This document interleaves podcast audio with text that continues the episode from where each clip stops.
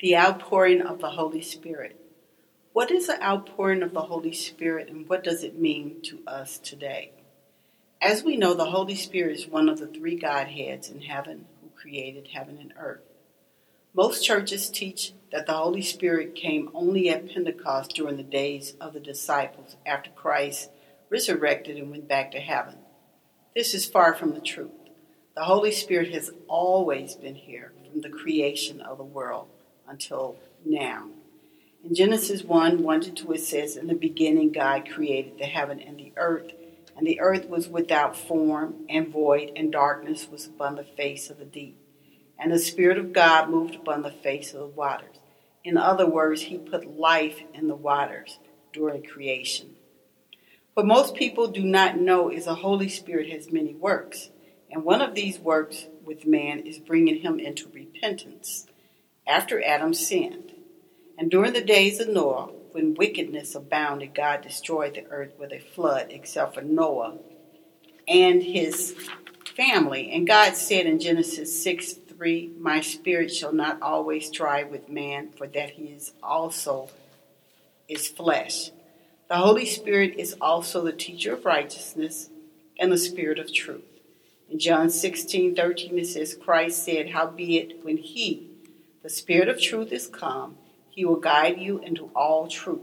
For He shall not speak of Himself, but whatsoever He shall hear, that shall He speak, and He will show you things to come." The Holy Spirit is with all of the children of God and comforts them and teaches them the truth and prays for us unto God as an intercessor. In Romans 8:26, "Likewise the Spirit also helpeth our infirmities, for we know not what we should pray for as we ought, but the Spirit itself maketh intercessions for us with groanings which cannot be uttered." If we obey God, the Spirit will come and make His abode with us, because our bodies is the temple of the Holy Ghost. In 1 Corinthians 6:19 it says, "What? Know ye that your body is a temple of the Holy Ghost, which is in you, which ye have of God, and ye are not your own." When the Holy Spirit comes to us individually, it is like a gentle rain, and He teaches us the laws of God, and we receive the fruit of the Spirit found in Galatians 5. But during the day of Pentecost, there was a great outpouring of the Holy Ghost on the disciples, and they received the gift of the Spirit found in 1 Corinthians 12.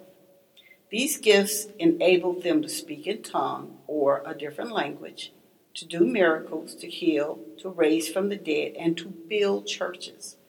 Therefore, when the disciples received the outpouring of the Holy Spirit, they remembered everything that Christ taught them. They understood everything that Christ taught them, and when He taught them, and many people believed and was baptized in the name of the Father, the Son, and the Holy Spirit. Amen.